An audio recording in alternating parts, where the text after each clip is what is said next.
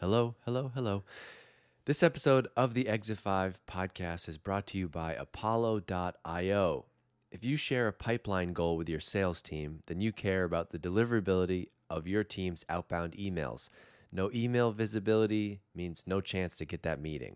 This is the silent nightmare for marketers. We often don't even know that this is happening. The most common cause of it, it's actually an easy one to fix. You're not using the right tool. That's why hundreds of marketers at companies like Mutiny are switching to Apollo.io. Apollo has every tool you need to power your entire outbound and inbound motions. Yep, that's right. I said inbound emails too. You can ask their team about what that is. Marketers using Apollo have seen outbound email deliverability jump from 62% to 98% after making the switch. 98%, that means more replies, more meetings, and of course, more pipeline. Want to see what type of results you can get with Apollo? Head over to apollo.io slash E5, apollo.io slash E5. If you go there right now, their team will set you up with a free account for you and as a thank you for your time, check this out. You're going to get a free annual membership to Exit 5. That's valued at $275 just for checking them out. And the tool is free. If you're not already a member, this is a great opportunity. And if you are and you want to learn more, go to apollo.io slash E5.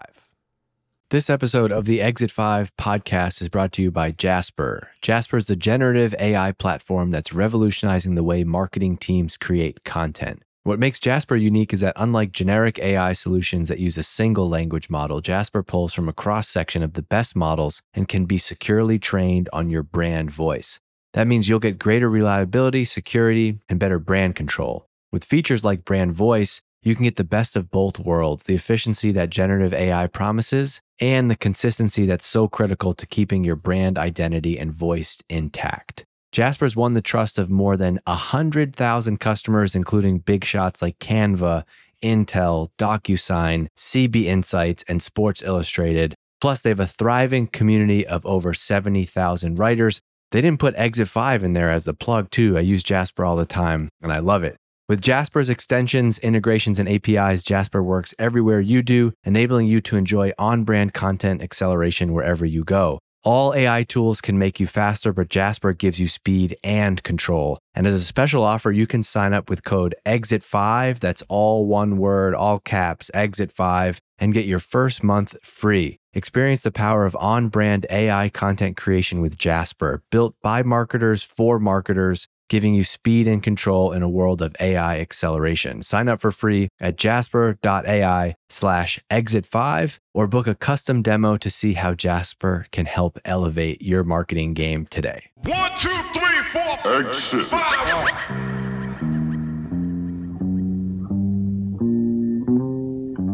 Exit. Exit. All right, Jon, you're in. You're safe. You're sound. You're here. Yeah. A bunch of people here. And one of the reasons that we wanted to have you here is I think you have probably the most consistently best perspective on what it takes to be a great CMO today and, and wanted to tap into some of that with the community. We got people here that want to ask you questions and, and chat live. And then this is also going to be a, a podcast episode on the Exit 5 podcast later. So for anybody that doesn't know, can you give us the elevator backstory of who you are? You right now you're CMO at Demandbase. You co-founded Engagio, You co-founded Marketo. Give me, in your words, the Jon Miller backstory. Well, I think that that's the bio headline right there. The backstory is that I've been a marketing startup tech entrepreneur for almost my entire career. Well, I actually studied physics for my undergraduate degree. And then I sort of found myself in management consulting, which quickly led me to a company called Exchange Partners, which spun off a tech company called Exchange. That went on to become the leading Martech platform of the late 90s. And through a series of, you know, coincidences and luck, that led me to my first job out of business school as a first product manager at a company called Epiphany. Epiphany went on to be probably the hottest Martech company of the internet bubble and that's where I met Phil Fernandez and Dave Morandi, who ended up being my Marketo co-founders when we sold Epiphany in late 2004. So my, nine years at Marketo. I left post IPO, but before the the Vista and Adobe acquisitions, and I left to start Engagio, you know, where I felt like I now had enough experience to maybe tackle the CEO role. Spent a little over five years building Engagio, and then in 2020 made the decision to merge with my largest competitor, Demandbase. Turns out that what we had built was totally complementary to each other. There's like almost no functional overlap, even though we were both saying that we were ABM platforms. That's just an interesting side effect of what it means when the category's early and everybody's innovating. So, you know, I joined Demandbase, helped lead the integration of the platforms, and now I'm the CMO there. Awesome. And one thing that I wanted to get your perspective on right now, before we get into questions, talk about the CMO role, but just I got to ask you because you're here. You've been closer to Martech than probably anybody out there in the last 10, 15, 20 years. As we sit here, Q2 of 2023, what is your just kind of overall take of what's going on in, in B2B SaaS and, and marketing right now? And what has you excited? What keeps you excited about marketing at this point in time? Yeah, well, I mean, some different interesting angles to that question. I mean, the first I'll say is I've been building Martech and and you know for t- almost 20 years. There's sales companies.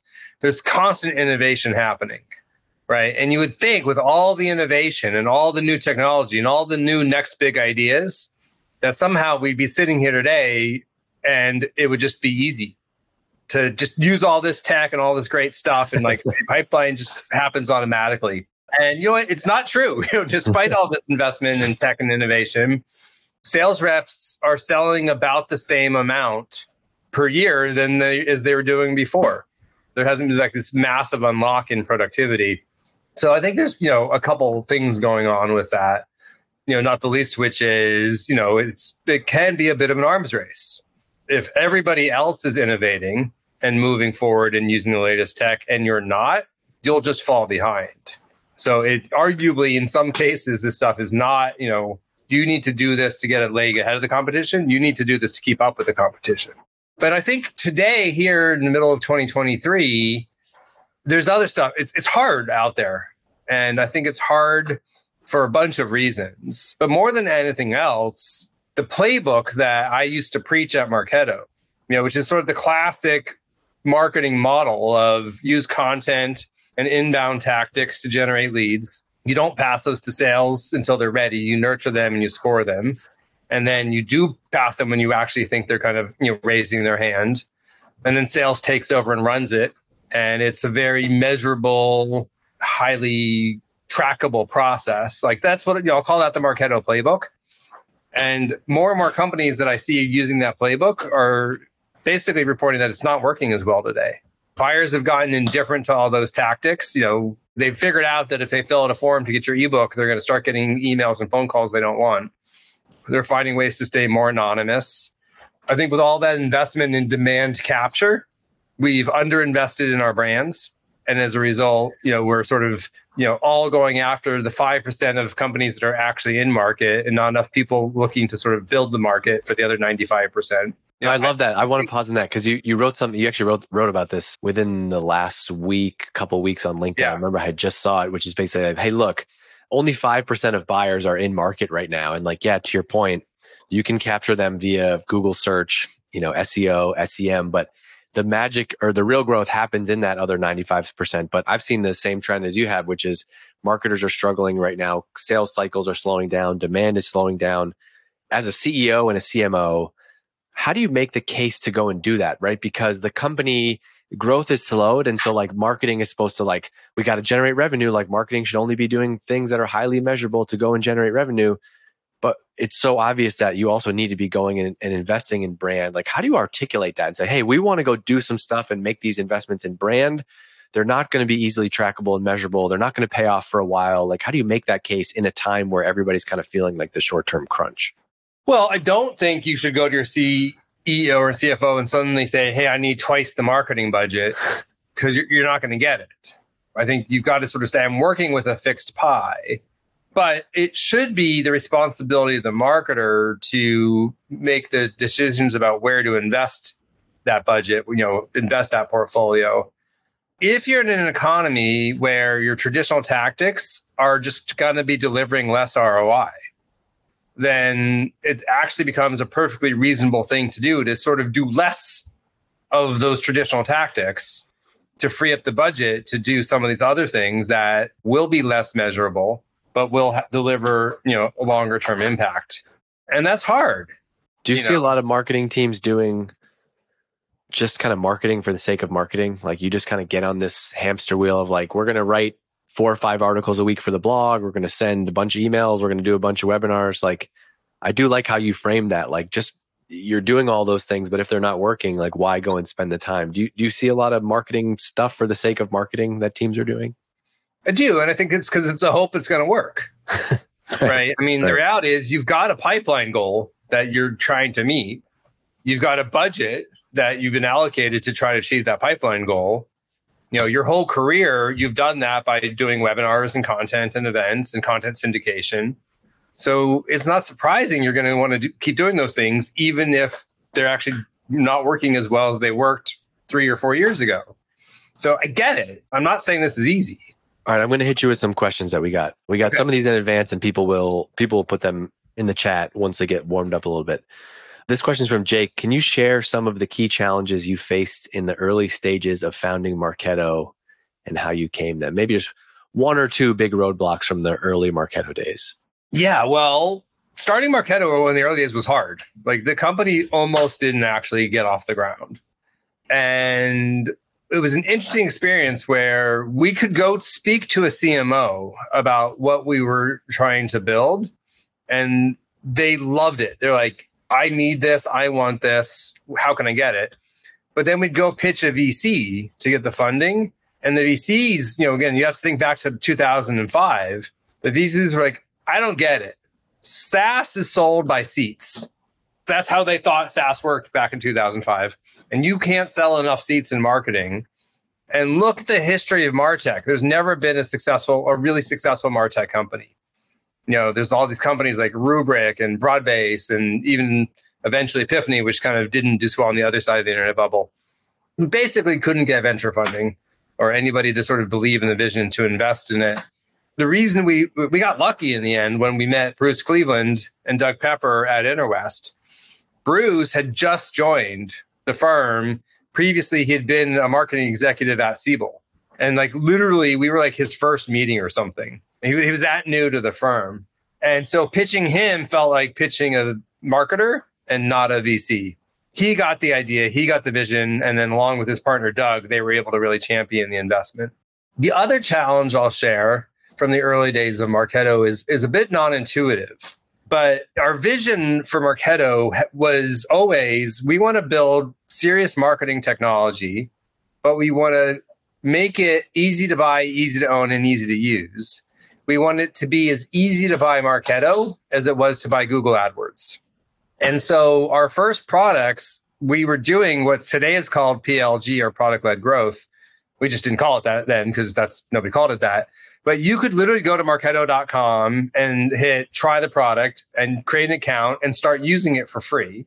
And then after your 30 day free trial, if you wanted to keep using it, we'd start charging you literally for what you used. You know, not even like, you know, kind of metered based pricing. And so there was basically no barrier to getting in and trying this thing. Surprisingly, that was a problem, not a benefit, at least back in 2005 because this stuff was new and it wasn't like people could log into a marketing automation system and like know what to do with it.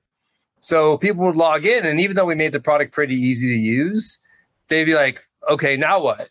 You know, and it was almost like opening up an open empty Excel spreadsheet and then t- somebody telling somebody to go do something.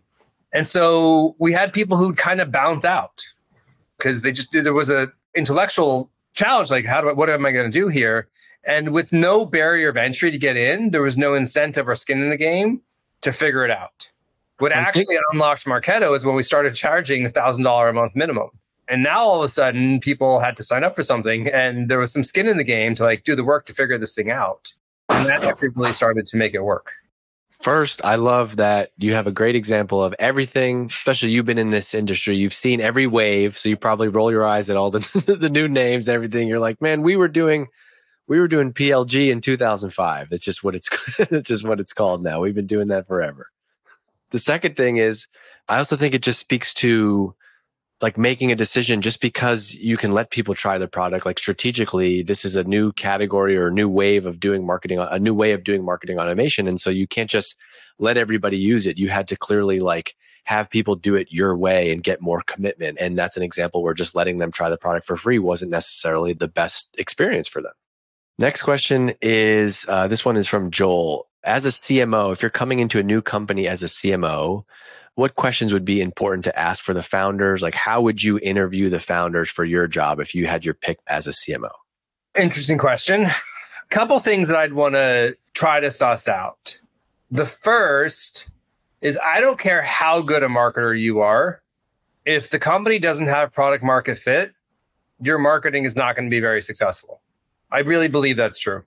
I'll tell you an example. You know, at Engagio, we built a product called Playmaker and it demoed great. It looked sexy.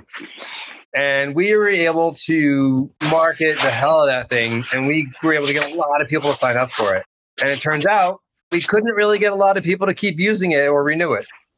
It was a challenge. We were scaling the marketing before there was product market fit. Number one thing I'd really want to explore joining a company, especially if it's an earlier stage company, is understand product market fit. You know, and there's a bunch of you know metrics you can kind of look at to measure that, and I don't remember them all off the top of my head. But you know, re- renewal rate is definitely one of those because are people kind of you know signing up for it quickly? A couple other you know questions. This is courtesy of one of my investors, you know, Sean Jacobson. What percent of the customers are companies that you did not know before starting the company? And at Engagio, there are a lot of people who signed up because they loved Marketo and they were going to buy whatever I built next and I didn't necessarily know those people, but they didn't buy because of the product. They were buying because they were excited about the vision. And what you want is people who are buying excited because of the product, people who literally there was no, no connection there. The classic question for product market fit is how much pain would the customer experience if the product went away? And you'd want them to be feeling a lot of pain, not a little bit of pain. I mentioned retention and churn.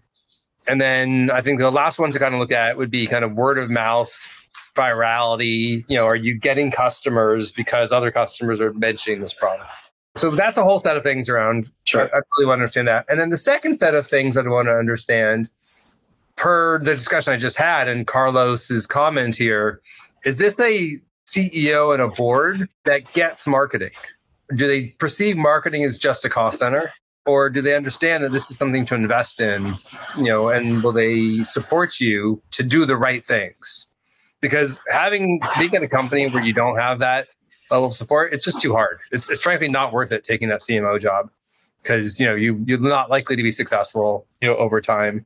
Do you have some quick hits in that bucket of like how you roughly how do you tell if someone gets marketing? Like how would you articulate that? Talk to me about how you set the marketing budgets. Try to explore. I try to just ask questions to understand like do they get the need to invest in brand over time? the extreme version is they see marketing as the team that makes throws parties and makes color brochures. you know, and, and you want to make sure that they don't think of it that way. And part of this is understanding the relationship with the sales leader, if there is one. And do you believe you can work with that person as a true peer and not as a support function? And on your point about product market fit, if you're a marketer, should you not join a company that's pre-product market fit? Should that company not hire a CMO? Because uh, there's got to be some marketing should play some role in helping them achieve product market fit. But how do you explain that? It's risky as a CMO, and arguably a company that early probably should not necessarily be hiring a CX level, you know, leader, you know, to run marketing. Maybe they need a director of marketing or something. Got it. Okay, cool. That makes sense what critical mistakes uh, would you want to avoid getting sucked into making as a new CMO? I'll give you an example. Somebody once told me I took a new CMO job and they said, all right, whatever you do, don't come in and just change the website and positioning in the first three months. Like you got to learn more about that. That's what everybody wants to do. Everybody does want to change the website and positioning the first three months. That's true. Which sometimes there's good reasons for that. But, but yeah, yeah I mean, certainly, you know, learn before you act there's so many different situations. I mean, I've talked to a lot of CMOs who who join a company where honestly, just some of the basics are so broken. You know, like yes, the website's a mess and there's no SEO, you know, and there's not even good forms to like capture leads. And so I mean, I'm saying what you should do, which is like, I guarantee you there's going to be a handful of quick wins. So maybe that's what you shouldn't do is don't wait the three months before delivering some quick wins. Instantly start showing some early impact and value. I think Jason Lemkin has an interesting post. Like if your CMO doesn't do this in the first 90 days, then they're the wrong CMO. Like at least show some major movement or, or impact on the business. But that doesn't necessarily have to mean, hey, re- go redo the website. I'll give you a, another thing, you know, again, this is more I think should do than shouldn't do. But one of the beliefs I have on CMOs, and I've told this to investors and CEOs, is that you have to remember there's three major pillars to B2B marketing, you know, and marketing probably in general. Number one is the demand gen, pipeline creation, revenue side of things. Number two is the product marketing, messaging, positioning, strategy side of things. And number three is the corporate marketing, brand, creative, production side of things. I believe that you'll never find the unicorn CMO who's going to be really good at all three. What you're going to find is somebody has a major in one of those, a minor in the other, in another, and a gap in the third. This means for hiring, you know, and when you're evaluating potential CMO jobs, it's really critical to have, I think, good fit between what the company needs and the person that they hire. And then if you're joining as a CMO, a mistake I see people make a lot is they tend to hire into the area of their strength. Hey, so I created Exit 5 to help you build a successful career in B2B marketing. First, it started off as my private podcast on Patreon, and many of you who listen to this today probably are OGs and remember that. I was talking about my lessons and learnings going from PR intern to CMO. Then it morphed into a Facebook group and quickly became one of the top resources for marketers in B2B SaaS. Today, this is a full blown company. We have three full time employees and ambitions to grow the team and keep building and hire more people this year. And we're investing in everything that's working, which right now is everything. It's amazing. We're making a big uh, update to our community. We're doubling down on this podcast to serve the 5,000 people that listen every week. We're investing in our newsletter and written content to help the 16,000 people that get our emails. We're even hosting our first in person event in September. We're building Exit 5 to help you grow your career in B2B marketing because really there's no school for B2B marketing. You can't get a degree in how to build pipeline, and there isn't a playbook for how to get promoted in your career. And that's why I'm telling you right now to go and join the Exit 5 community. Go to exit5.com. You can click join right there. There's a free seven day trial. So if you're listening this podcast, if you are one of those 5,000 people that listen to this podcast every single week and you have not joined our community yet, go and do that. At least go and check out the seven day free trial. You'll sign up, you'll put your credit card in, but we don't bill you until seven days. It's a seven day free trial. And this is this is really Dave. We really do all of this. I want to build a company that is customer friendly, and that means that if you sign up and two weeks into this thing, you realize it's not for you, you can email us and cancel. But I want you to go check it out. It's a seven day free trial. Go to exit5.com. You can get in our community and you'll see why it's so much more than just a discussion forum. Exit 5 is a B2B marketing resource that's there for you when you need it the most. When your boss comes to you and says, Hey, we need you to come up with an ABM strategy for this year, and you've never done that before, you go to Exit 5 and you ask that question, or you go and search the hundreds of posts before you. When you want to look for a new job, but you're not ready to post about it on LinkedIn yet, you can quietly browse for open roles and see who's hiring inside of Exit 5. Or maybe you need to build a peer group of other people in your job function, but LinkedIn is too broad to dig through. You can find out who else works in product marketing in your niche or who else who else is a director in the $1 million to $10 million company range. You can do that inside of Exit 5.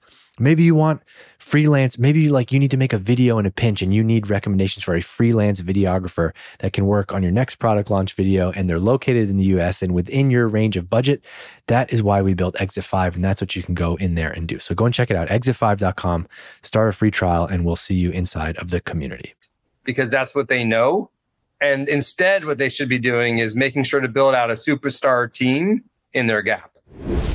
Are you ready to focus on professional development, build your community with sales and marketing leaders, and hear from the brightest minds in business and culture? Then join us at Inbound 2023.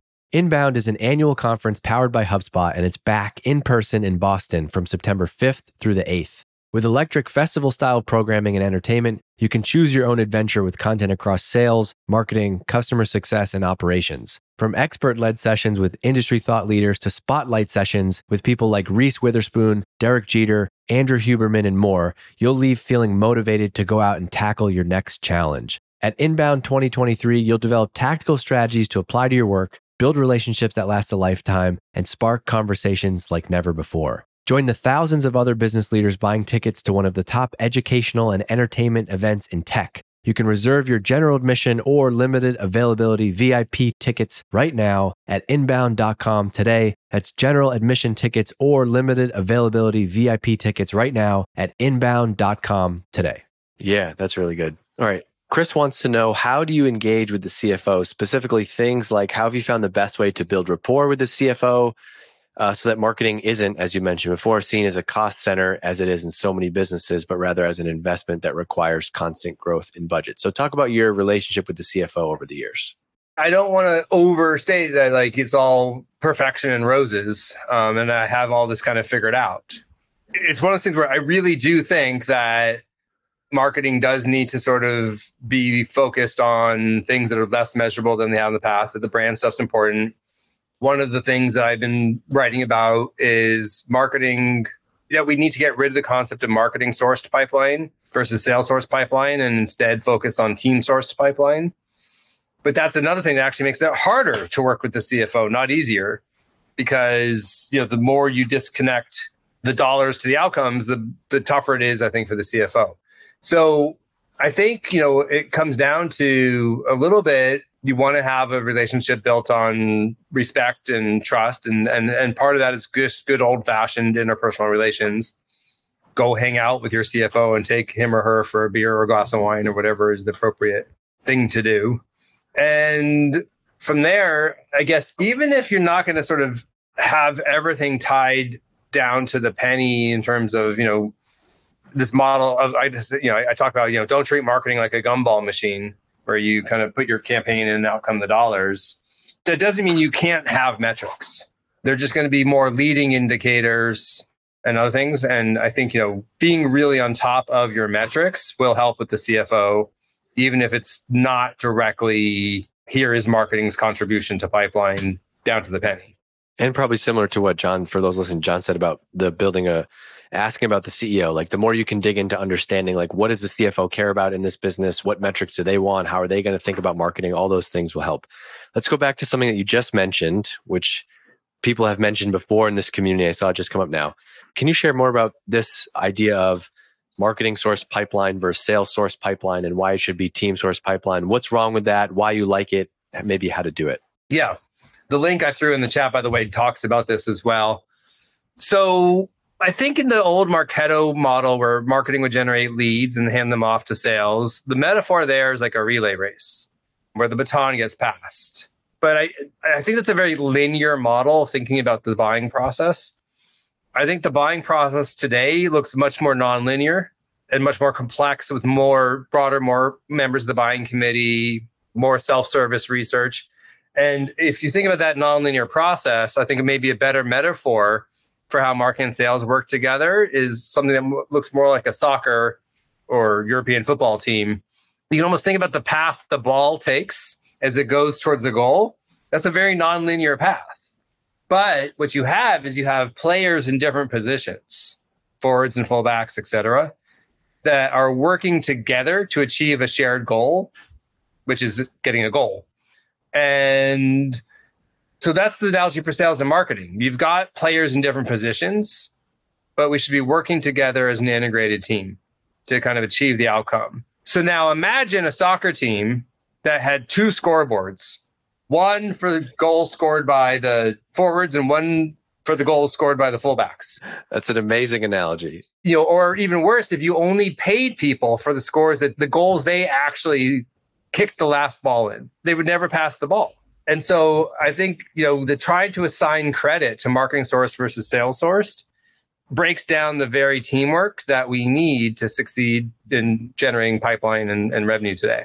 So what does it take to execute on that? If I'm listening to this and I want to bring that to my company, I think a lot of people will agree. And then it's just like, well, shoot, but how am I like, how do I measure that? Like I still need to measure our effectiveness somehow. Is there a tactical way that I can think about what I might need to do to put that in play?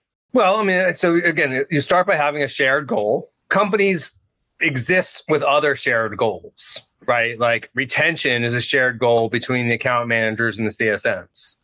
And what you usually do there is you like, okay, we have one shared number, and that's what the business really ultimately cares about. But it goes back to what I said earlier. You can still have other leading indicators and, and other leading metrics. Are we increasing engagement with the right accounts? You know, can be a marketing specific metric. When there is an account that marketing has sort of identified as hot, how do those convert forward into the pipeline? I think you can also look at efficiency metrics. Hey, what is the total marketing budget? And how much pipeline are we creating? And what are those ratios? And again, focus on total pipeline. And ultimately, I think the answer here is to use industry benchmarks more in terms of kind of setting these numbers and these, these metrics you know, and see if I think that's something we'll CFOs will respect. Is look, hey, across all SaaS companies, the average, you know, marketing ROI is, you know, $16 of pipeline created by the team for every dollar of marketing budget. Look, we're here at 14. So yeah, we there's some room to improve here.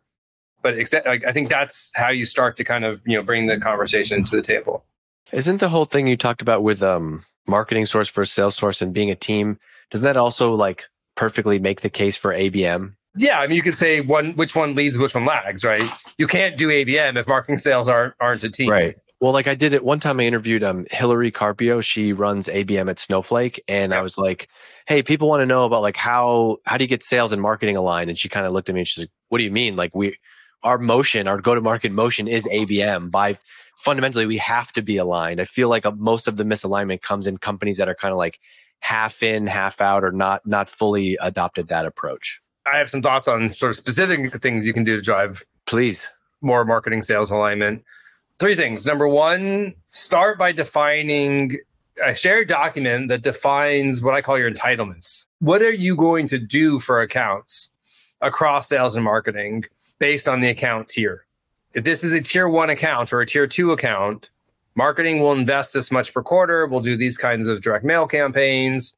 SDRs will reach out this frequently and do that work to document that entitlements document. So that's kind of step number one. I'm going to throw a, into the chat here a, another link, which is a link to the actual uh, draft of the, or sorry, sample of the actual entitlements document that we use ourselves at Demandbase. And you can share that with the community. Amazing. Step two marketing should not do the account selection. Sales should do the account selection because then sales feels bought into the process. Marketing should drive the process with data and intelligence, but sales ultimately makes the selections. And then number three, this one is seems so simple, but a lot of companies don't do it, and I think they worry about the ability to make it happen. But it, but it's something that you got to do is implement what we call the account based stand up which is, you know, say every two weeks, a quick short meeting for 10 minutes between the sales rep and a marketer and an SDR if one exists. And the goal is not a forecast call or anything. It's what are we going to do with your target accounts? What's happening and what plays are we going to run? And if I switch to my sports analogies to American football, this is your pre play huddle what's going on, what plays are we going to run? And if those three processes to me drive a lot of sales and marketing alignment. Awesome. That doc is great. I just opened it and there's already a bunch of eyeballs in there, which is awesome. Okay, uh, one more question that I had in a note and as a follow up out of that before I get back to other people's questions. You mentioned uh, relying on SaaS benchmarks, getting SaaS benchmarks. Do you have any preferred place to go to get those? I really love um, Insight Partners. I linked to that in the article that we talked about a little bit earlier. They publish a B2B SaaS benchmark that has got the most actionable data I've seen for B2B companies. CMOsurvey.org also publishes some decent benchmarks. They're useful if you don't happen to be to, to be a B2B SaaS tech company. But for the B2B SaaS, those Insight Partners benchmarks are, are gold. Great. Thanks for those. All right. This question is from Sunny. Coming into a new CMO role, how do you go about evaluating the team and processes that are in place so that you can make the right changes? I can see and have experienced a world where making changes too quickly causes issues in its in and of its own. So I'd love to understand how you think about the right timeline is for implementing certain changes inside of the team. So first off, I'll tell you why I'm hesitating to answer, which is that I've rarely done that in my career. You know, most of the time when I've been, you know, I mean, by Marketo, when I was the CMO, I built the team rather than inherited the team. Even at Demandbase, I joined as chief product officer. And so I had six months at the company before I took over the marketing team. And that gave me some decent amount of time to observe and really kind of get a better sense of understanding what was happening in marketing. So now, having caveated that I may not be the most qualified to answer this question, I'll just give a fairly short, generic answer of you're basically going to, you know, interview people, meet them, talk to them about what they're doing, and then I would, you know, trust your gut over time around kind of who's good, who's not good. One other thought I'll, I'll, I'll throw on here is I do think a new CMO coming in will often have there's usually two reasons why a new CMO is coming in, right? Either the company is somehow messed up and not doing well, and that CMO has decided to leave, right? And hopefully, as an incoming CMO, you're sniffing those out and maybe not joining, unless you're really good at turnaround and that's your specialty. But the other reason is the company's doing fine, but marketing's not working. So they need to make a change. And I think a lot of CMOs are coming into that environment where the remit is, hey, things are messed up. We need you to come fix things. And, you know, so that's probably true. And you probably should come in expecting that you're going to need to make some changes. The caveat I'll say, though, is there's probably some really good stuff happening too. And if you go back to my point about the three pillars of marketing demand gen, pipeline, product marketing, and corporate marketing, what you'll probably see is that the gaps of the old leader are the areas that aren't working and the strengths of the old leader are working you've probably been brought in because you're going to have a different set of strengths and you know majors and minors so i guess part of the advice would be would be like the part that was the strength of the old leader is probably pretty good don't necessarily think that needs to be changed also along with everything else awesome that's a great answer and a, and a great perspective to to back into that Okay, this question is from Dave. That was me. This is my pre-submitted question, but I want to know, I want to hear your opinion. A lot of marketing teams who are struggling right now. How do you diagnose what you should be doing? Sales is slowing down. Everything's kind of not working like it used to be. Like, what the heck do you do? How do you come up with a framework to go and tackle this? Well, the thought that comes to my mind first goes back to some advice from Jason Lemkin, which is advice for a CEO, but I think works here too his advice was if when you don't know what to do, get on a plane. In other words, when you don't know what to do, go talk to customers. That's the first place my brain goes here is like go interview 10 customers and five prospects to get those outside perspectives, not inside perspectives around where things are and, what needs to, you know, what's working, what's not working. And I have a hunch that would guide, you know, and by the way, as an executive, are you talking to customers every single week? And you know, the more you can do that, I think the better. It, you know, that will kind of guide you to the right answers. Good one. Back to first principles. Uh, this question is from Bertrand in the chat. Which critical marketing capabilities should be in house versus delegated to agencies? Basically, if your marketing team was limited to a few full time headcount, which positions would you fill up first? And then what would you hire for agencies?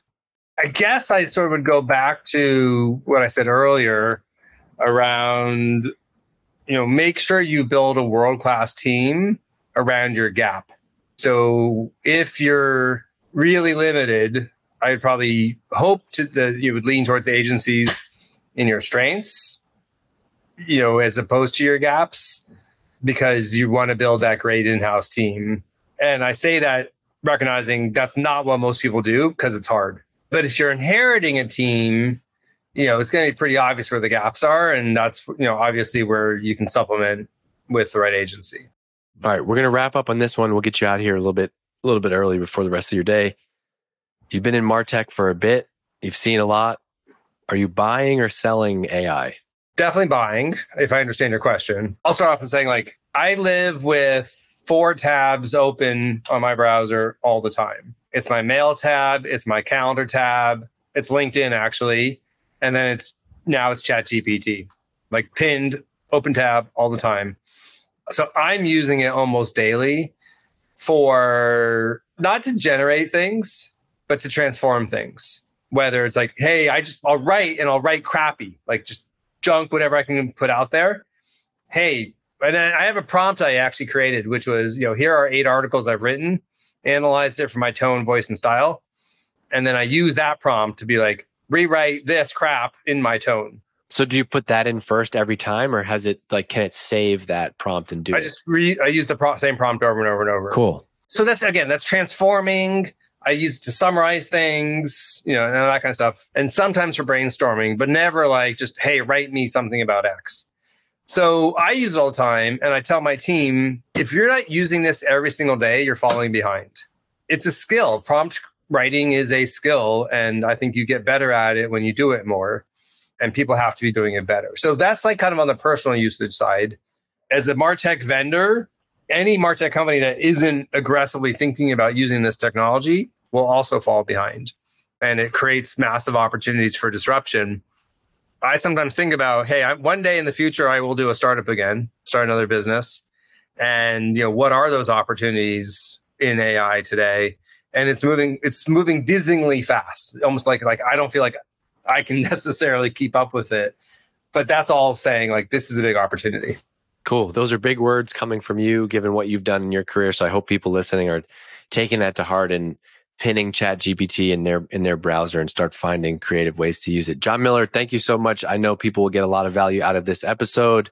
If you're listening to this, do me a favor, go to LinkedIn, type in Jon Miller, send Jon a message or reach out to him, you know, about anything you learned from this episode. And also do what I do, which is try to like and comment on many of his posts so they show up more uh, in your feed because he has very I don't know if it's him or Chat GPT or a combination of both, but it doesn't matter because it's damn good B2B marketing advice and expertise. Thanks, Jon. We will see you out there. Thank you. All right. See you later. Goodbye, everybody. Enjoy the rest of your day. Hey, thanks for listening to this episode of the Exit 5 podcast. If you're in B2B marketing and you want to grow your career, you should also go and check out everything that we have over at exit5.com. We've got articles, we've got videos, we've got templates. Plus, we have a community, a community of over 4,000 B2B marketing pros. Whether you're deep in your career and want to connect with your peers or just starting up and you want a place to go where you can see what people are talking about, get smarter about B2B marketing in your own time to grow your career and help grow your company, go and check it out. It's exit5.com. You can get on the email list there. You can join the community. There's 4,000 marketers in the community. We have a job board. We're always adding new stuff. It's really becoming the number one place you can go if you want to grow your career and learn more about B2B marketing outside of what you're doing inside of your company every day. So check it out, exit5.com. And I also want to make sure I give a shout out to my friends at Hatch. That's hatch.fm. They produce this podcast. It sounds amazing because of the work that they do. And they work with B2B companies just like yours.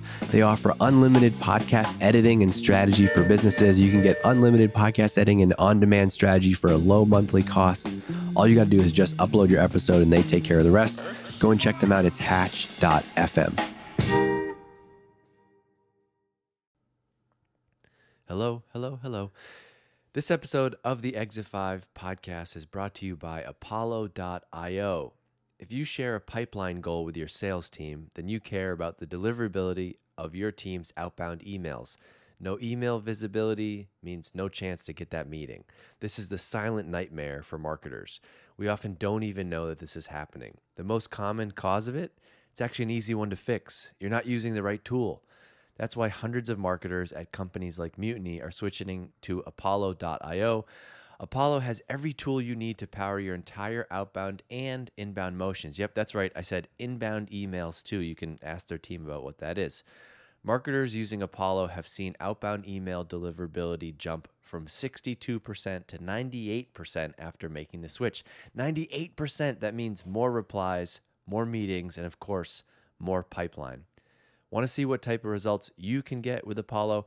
Head over to apollo.io slash E5, apollo.io slash E5. If you go there right now, their team will set you up with a free account for you. And as a thank you for your time, check this out. You're going to get a free annual membership to Exit 5. That's valued at $275 just for checking them out. And the tool is free. If you're not already a member, this is a great opportunity. And if you are and you want to learn more, go to apollo.io slash E5.